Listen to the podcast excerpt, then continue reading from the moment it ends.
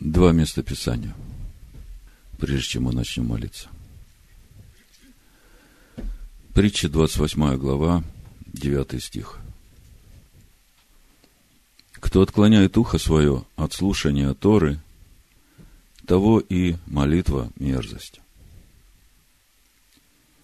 Притча 15 глава, 8 стих. Жертва нечестивых – мерзость перед Адонаем, а молитва праведных – благоугодна ему. Далек Адонай от нечестивых, а молитвы праведников слышит. Отче, мы приходим к Тебе в имени Машеха Ишуа. Просим Тебя, очисти сердца наши.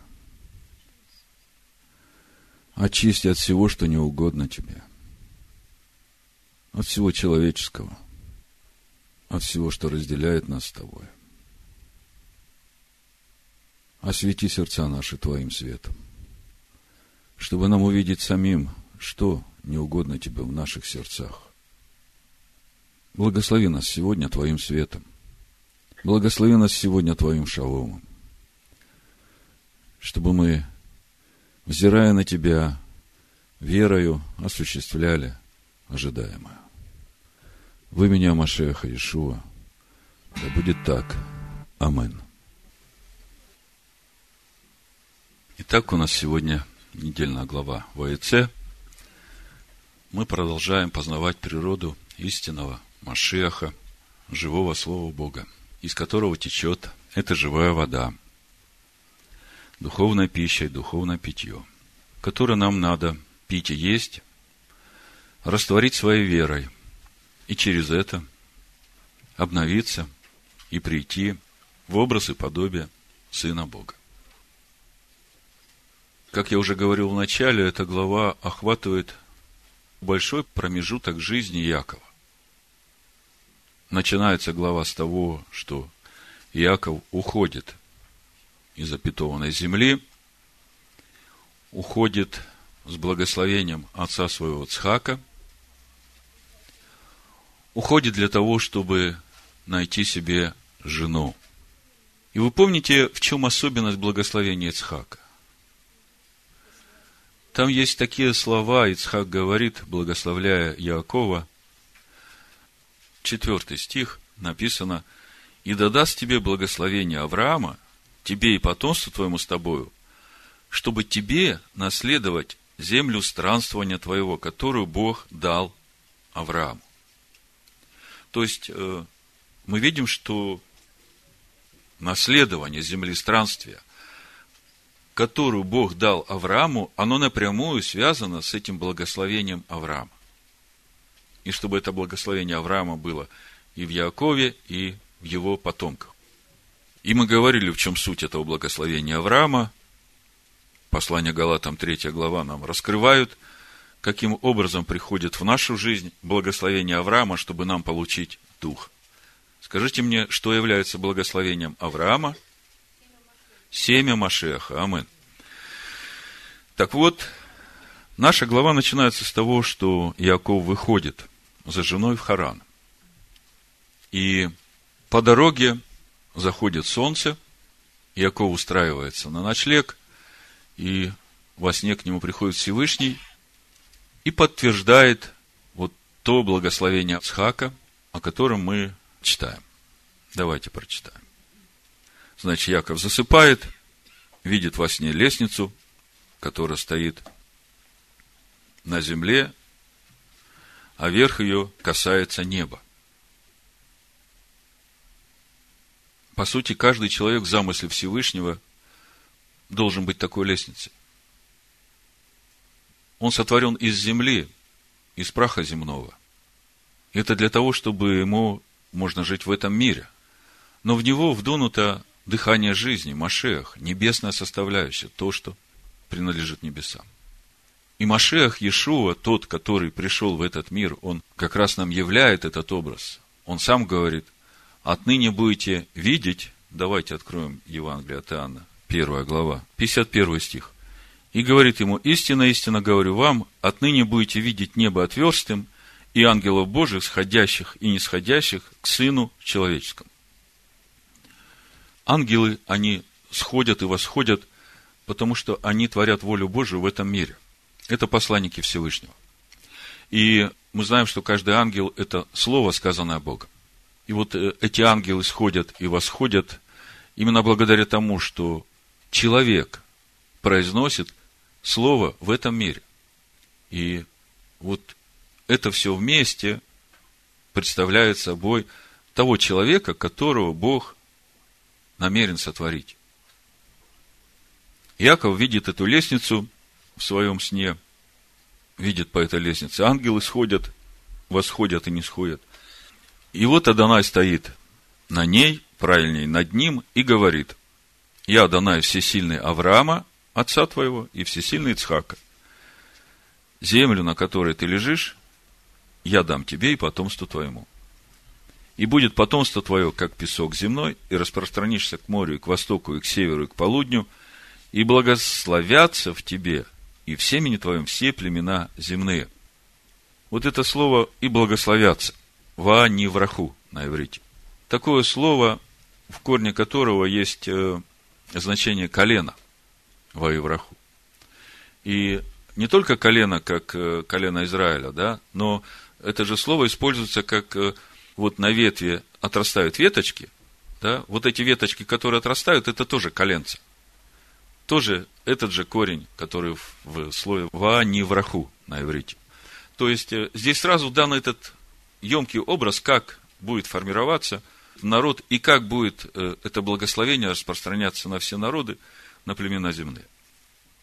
Апостол Павел в 11 главе послания римлянам нам этот образ больше расширяет и говорит, вот есть природная маслина, есть дикая маслина, и вот э, нужно дикой маслине отсечься от своей маслины и привиться на природную маслину. Вот такое начало – такое благословение, которое, в общем-то, охватывает не только жизнь Якова, а жизнь всего еврейского народа. А наша недельная глава, она говорит о 20-летнем промежутке жизни Якова в Харане. Но если смотреть на то, что происходит э, в Харане, то через это можно увидеть как бы те образы, которые помогают понять, как это будет происходить, когда вот это благословение будет действительно распространяться на все народы, и когда вот эти коленца и веточки будут прививаться к природной маслине, то есть вот в этом отрезке жизни Якова, 20-летнем, когда он 7 лет работает за свою одну жену, потом э, за другую жену, потом еще 6 лет за овец. Я уже вначале говорил, что в этой недельной главе у нас постоянно про овцы речь идет приходит к колодцу, там три стада овец уже ждут пить воду. Приходит овцы Рахель, то есть Рахель тоже пастушка. Для меня было удивительно, я первый раз в этом году обратил внимание на то, что Яков отваливает камень и поит только овец Рахель. Здесь тоже есть о чем подумать. Потом, смотрите, есть овцы у Лавана. Яков начинает пасти овец Лавана – Потом приходит время, когда Иаков уже отработал за своих жен, он говорит, мне надо свое имение составлять. Я еще у тебя буду работать за то, чтобы себе овец, имение составлять. Потом смотрим, как, как собирается это стадо овец. Из каких овец комплектовал Яков себе стадо? Из каких? Полоску пестрых. Я не об этом говорю. Полоски пестрые – это то, что уже рождалось. А каких овец он брал, чтобы зачинали? Крепких, сильных. Да? Это тоже о чем-то говорит. Понимаете, Иешуа говорит, побеждающий наследует все. Чтобы быть побеждающим, надо быть сильным. Вы согласны со мной? И мы уже в предыдущие разборы говорили, что является этот Харан. Это как бы вавилонская сторона – и мы смотрели вот этот путь семьи Авраама из Ура Халдейского. Помните, вышел Авраам со своим отцом Фарой, а брат Нахор остался в Уре Халдейском. Авраам с э, Фарой отцом своим пришли в Харан, хотя намеревались сразу идти в землю ханаанскую, но остановились там, и как бы там им уже и хорошо стало. Традиция говорит, что у Авраама уже и община своя, и он как бы там уже хорошо устроился, и уважение, и почет. А Бог ему говорит, не, Авраам, это не то место, надо идти дальше. Надо идти вот в эту землю обетования, вот там. И вот только там он получает вот эти знания, которые Мелхицедек ему передает. Мы тоже об этом говорили. То есть, почему я так все вам рассказываю? Чтобы вы увидели эти прообразы. То есть, это часть пути Авраама. Мы все тоже идем частью этого пути Авраама. Но нужно идти в обетованную землю, не останавливаться в Харане. Помните, Яков уже уходит, Лаван за ним гонится. И смотрите, какая ситуация. Все время было все хорошо, а потом вдруг Яков начинает чувствовать, что сыновья Лавана как-то уже лица их меняются – то есть отношение стало меняться к Якову. Но это еще не Лаван. Это если говорить вот о пребывании в Галуте, там, где формируется этот народ. Сначала сыновья Лавана проявляют недовольство, но это как бы не является официальными лицами, еще можно как-то потерпеть. Да? Ну, каждый имеет свое мнение. Да? Но тут Яков начинает видеть, что и Лаван уже изменил лицо свое по отношению к Якову, и Яков начинает понимать, что все, ему надо срочненько отсюда уходить. Заметьте, Яков вызывает своих жен в поле разговаривать. Почему в поле? Потому что Якова уже везде прослушивают. То есть, это вот такая духовная картина вот этого момента, когда Яков уже просто бегством спасается из этого места, да, из этого Харана. А что происходит? Смотрите, Яков ведь туда идет как э, место еще благословенное, потому что его туда Исхак посылает, и оттуда взять жен нужно. И я вам уже говорил, что не следует э, в деталях разбираться вот с этим количеством жен. Нужно смотреть на эту картину издалека, потому что Тора, она ведь э, нам излагает принципы устроения человека в храм Бога, принципы устроения Божьего народа. И когда ты смотришь на эти принципы, тогда ты понимаешь, что у Якова будет как минимум две жены и еще две рабыни жен, которые будут рождать детей всех там. То есть, как бы здесь уже возможность вхождения в семью Иакова, она большой простор имеет, возможности для многих. И мы видим, что вначале это место как бы благословляется, оно одобрено и Ацхаком, и Всевышний говорит ему, я буду с тобой везде, куда ты не пойдешь, да? И потом, когда Яков рождает уже своих детей всех там, ну, кроме Беньямина, и формирует свое стадо, мы видим, что все, атмосфера в Харане меняется, в семье Лавана меняется, и, как бы это сказать образно, вот эта родовая линия Авраама, которая шла от отцов через Харан в Святую Землю, вот те, которые остались в Харане, она уже закрывается. Вот с бегством Якова оттуда, вот эта тема, вот эта земля, вот эта территория, она уже закрывается. Все, Яков оттуда взял все самое драгоценное. Вы помните, как из Египта народ выходил? Вышло множество разноплеменных народов, и много золота и серебра вынесли с собой. Да? Это тот же самый принцип. Бог через э, Иакова собирает вот эти искры святости со всего мира, со всех народов, со всех мест. И вот когда Иаков уже вышел из Харана, мы видим, что все, эта тема закрылась, эта ветвь закрылась. Я почему так подробно рассказываю вам, чтобы вы видели, это сегодня касается нас – это как раз то, откуда нас выводят сегодня. И мы много говорили уже о благословении, о том, как формировался народ. У меня сегодня на сердце очень короткое послание, чтобы нам сегодня, каждому, посмотреть, вот уходя из этого Харана, уходя из этого Вавилона, не захватили ли мы случайно или не случайно каких-то идолов, которые нам очень нравятся и которые мы просто хотели оставить для себя. Название проповеди «Проверь себя». Давайте начнем с этого места. Но прежде чем мы начнем, я хочу вот всю эту картину, которую я вам обрисовал, показать в местах Писания. Просто сравнить два места Писания. Вот смотрите. Бытие, 28 глава, 13-15 стих мы уже прочитали с вами.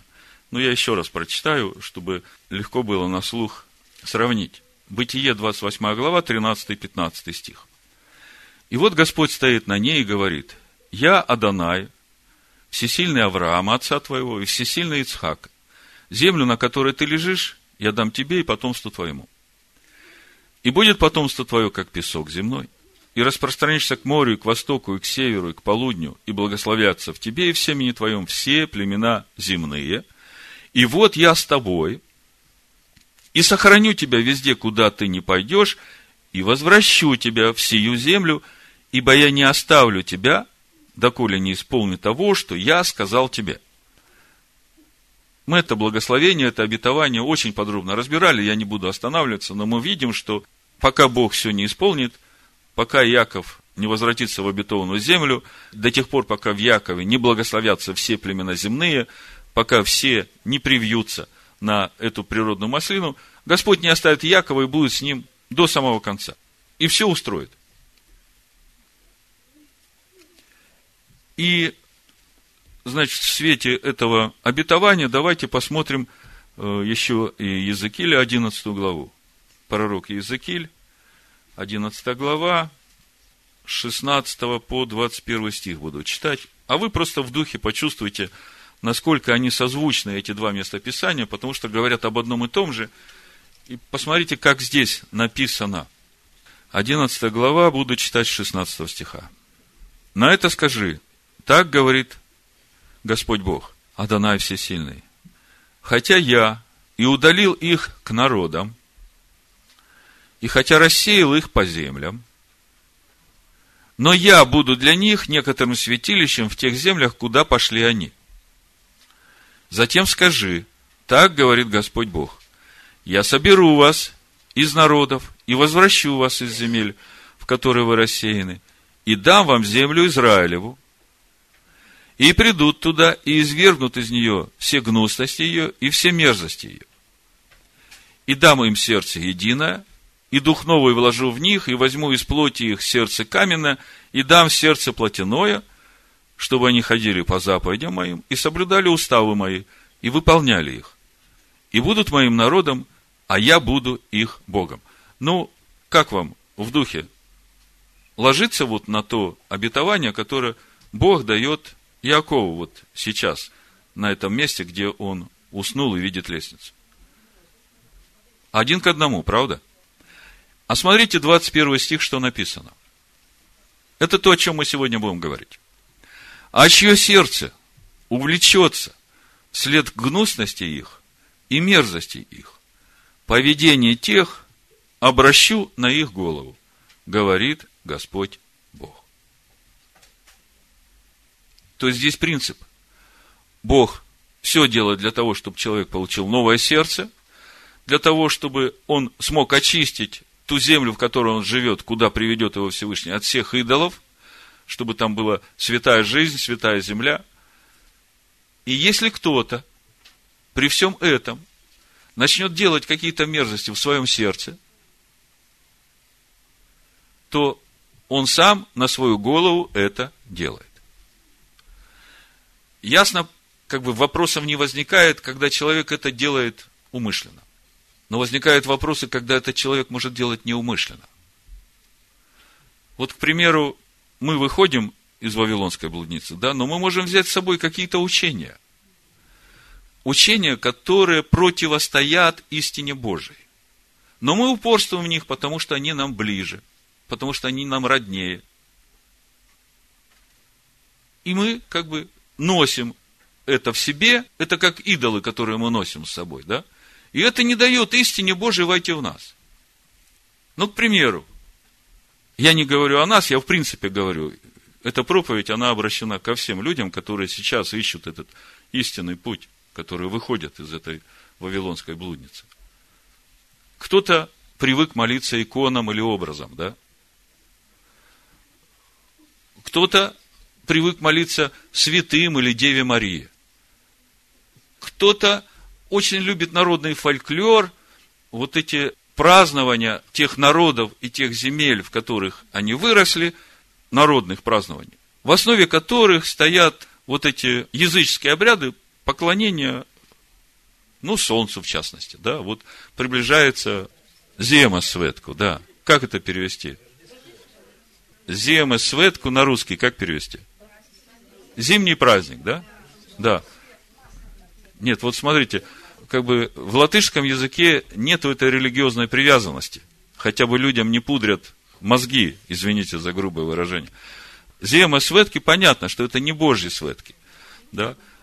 А в русском языке Рождество, и сразу уже привязка идет к определенным э, религиозным ценностям. Есть еще много других идолов. Я просто как бы направление даю. Давайте начнем с того, чтобы посмотреть, откуда это все взялось. В Писаниях об этом есть. Это предупреждение для нас. Ну, давайте откроем 31 главу нашей недельной главы. Берешит, Бытие, 31 глава. И посмотрим, насколько же это важно вообще для нас сегодня проверить себя. Нет ли в нас каких-то идолов, которые мы захватили с собой? Вот в частности неправильное учение, да, мы недавно очень плотно разбирали эту тему говорения на языках. я знаю, что многие из вас вышли из тех э, верований, где очень негативное отношение к говорению на языках. Но слово говорит другое. Тот, кто говорит духом, он никогда не произнесет анафему на Машеха Иешуа.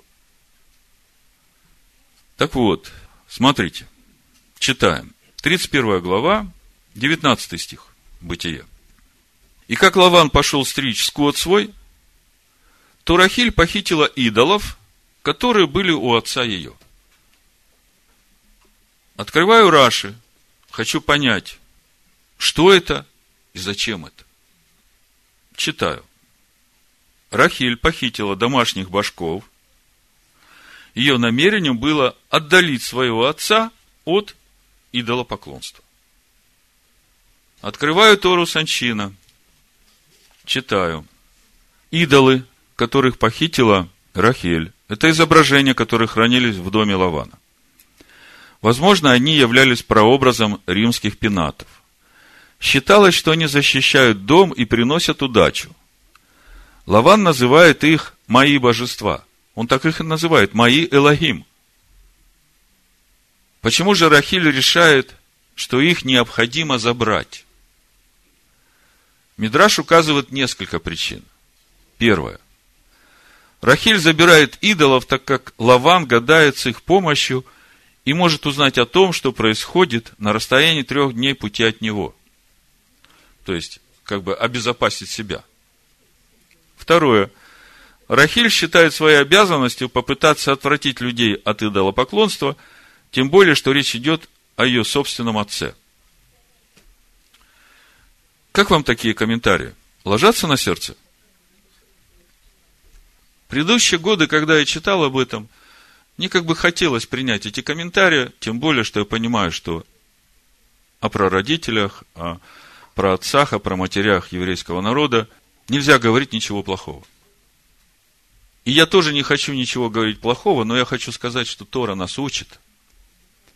Тора для того и написана правдивым, истинным языком, чтобы мы учились, глядя на то, что происходит в результате каких-то неправильных действий людей.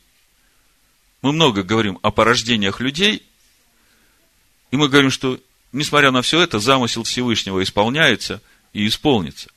А вот порождение людей, только благодаря милости Бога, люди остаются на этом пути к совершению того замысла, который определил Всевышний.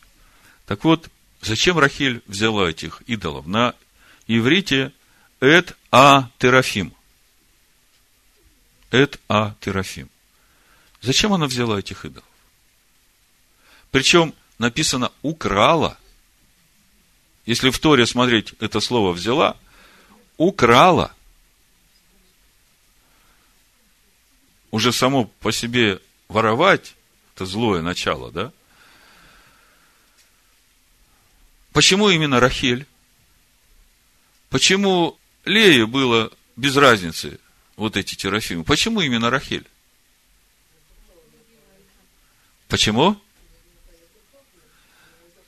Амен, потому что Рахель, мы в прошлом году разбирали взаимоотношения между Леей и Рахель, и мы увидели, что Лея – это образ внешнего человека, а Рахель – это образ внутреннего человека. И внутренний человек, он как бы ищет вот эту тягу к какому-то духовному. А Рахель-то была пастушкой в доме отца. Она ведь посла овец Лавана. Вы знаете, я бы не задался этим вопросом, вот так сложилось, по милости Всевышнего, что мы на этой неделе читали книгу Судей. И я читал эти последние главы, и у меня сердце вопило к Богу, Господи, за что вот такое произошло в, доме Якова, что колено Веньямина практически полностью уничтожено? Где причина? Что произошло? И вот когда я разбирал эту недельную главу и дошел до этих идолов, как-то это у меня сложилось. Знаете, что Дух показал мне? Я начал искать в Писаниях, в Торе, в Танахе, есть ли где-нибудь еще вот это «а» Терафим, вот это слово, где используется в Торе или Танахе? Потому что через это можно было бы как бы проследить вот эту линию. И вы знаете, что я нашел? Я сам удивился. Рахель родила двух сыновей. Йосефа про Иосифа мы все знаем. К нему вообще претензий нет. И Веньямина. И мы в книге Судей читаем, что Веньямин дошел до такого блуда, то же самое, что в Содоме и Гаморе. И закончилось тем, что практически все колено Веньямина было истреблено. Сколько там? 600 человек осталось? Недоумение. Что? Откуда? Почему? Как? И вот когда я начал через поисковики искать, где же это слово еще используется, единственное место, где я нашел это слово, это, а, Терафим, это первая книга царств, 19 глава. Помните, когда Саул решает убить Давида, Милхола спускает его через окно, а в постель его кладет, там написано статуя, и еще кожей там как бы голову, волосы импровизирует, все покрывает. Так вот, то, что кладет в постель Милхола, дочь Саула, а Саул откуда у нас? С какого колена? Вениамина. Так вот, она кладет туда именно вот этого Эд Га Терафим. Я когда увидел, думаю, ничего себе, такая семейная реликвия, которая прошла через род Вениамина и дошла до дома Саула, с Милхолой вместе в дом Давида попала. Как вам? Давайте прочитаем, я покажу вам, где это. Первое царство, 19 глава, с 11 стиха прочитаю. Вы помните, Рахиль ничего не сказала Якову. Если бы она хотела сделать что-то хорошее для своего отца, то у нее не было бы оснований все это скрывать. Вы согласны со мной? Но даже после всего, что произошло, Рахель ничего Якову не сказала. Если бы Яков увидел этих идолов у нее, я не знаю, что бы он там сделал. И потом мы знаем, что Рахель умирает, когда рождается Веньямин. Беньямин, они только входят в обетованную землю. То есть, это остается с вещами Рахель, и как бы остается в доме Вениамина. А Яков ведь занимается только с Есефом, передает Тору Есефу. Так, первое царство, 19 глава, открыли, да? С 11 стиха. «И послал Саул слуг в дом к Давиду, чтобы стеречь его и убить его до утра. И сказала Давиду Милхола, жена его, если ты не спасешь души твоей в эту ночь, то завтра будешь убит. И спустила Милхола Давида из окна, и он пошел и убежал и спасся. Милхола же взяла статую, и вот здесь, если смотреть на иврите, эт а Тирафим, точно то же словосочетание того, что украла Рахель у своего отца. Нигде в Торе больше нет упоминания вот этого словосочетания «эт а терафим». У кого есть поисковики, можете проверить. Взяла эту статую, положила, укрыла. Помните, что Яков сказал? Когда Лаван догнал их и говорит, ну ладно, ушли, не попрощались. Ну зачем моих башков, моих Элагим забрали? 30 стих, 31 глава Бытия. Но пусть бы ты ушел, потому что ты нетерпеливо захотел быть в доме отца своего. Зачем ты украл богов моих? Яков отвечал Лавану и сказал, я боялся, ибо я думал, не отнял бы ты у меня дочерей своих. У кого найдешь богов твоих, тот не будет жив. Здесь смертный приговор. Яков сказал. И мы знаем, что Рахель только рождает Беньямина, умирает. Но этот Терафим остался. И мы смотрим, чем это закончилось для колена, для целого колена Вениамина, мужей сильных, воинственных. Давайте посмотрим. Судьи, 19 глава. Я просто выборочно, вы все читали недавно. Все это я говорю для того, чтобы нам серьезно отнестись к каждому, чтобы проверить себя. Я понимаю, что только Слово может очищать и освобождать нас. Но мы должны искренним быть и открытыми именно Слову Бога. Не тем учениям, тем доктринам, которых нас научили там, где мы раньше были, откуда мы выходим. Но это все нужно отбросить, это все нужно оставить там.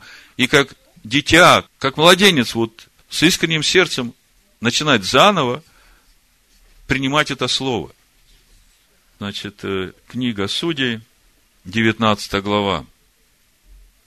Это тот ответ, который дал мне Всевышний на вопрос, почему такое произошло с коленом Вениамина.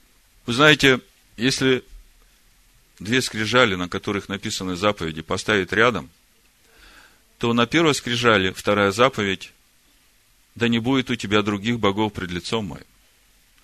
А на второй скрижали, точно напротив этой второй заповеди, седьмая заповедь не прелюбодействуй. О чем это говорит?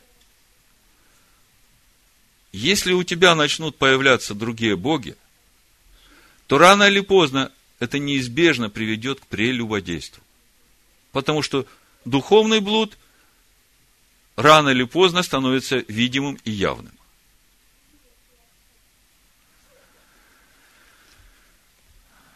Судьи, 19 глава, с 11 стиха.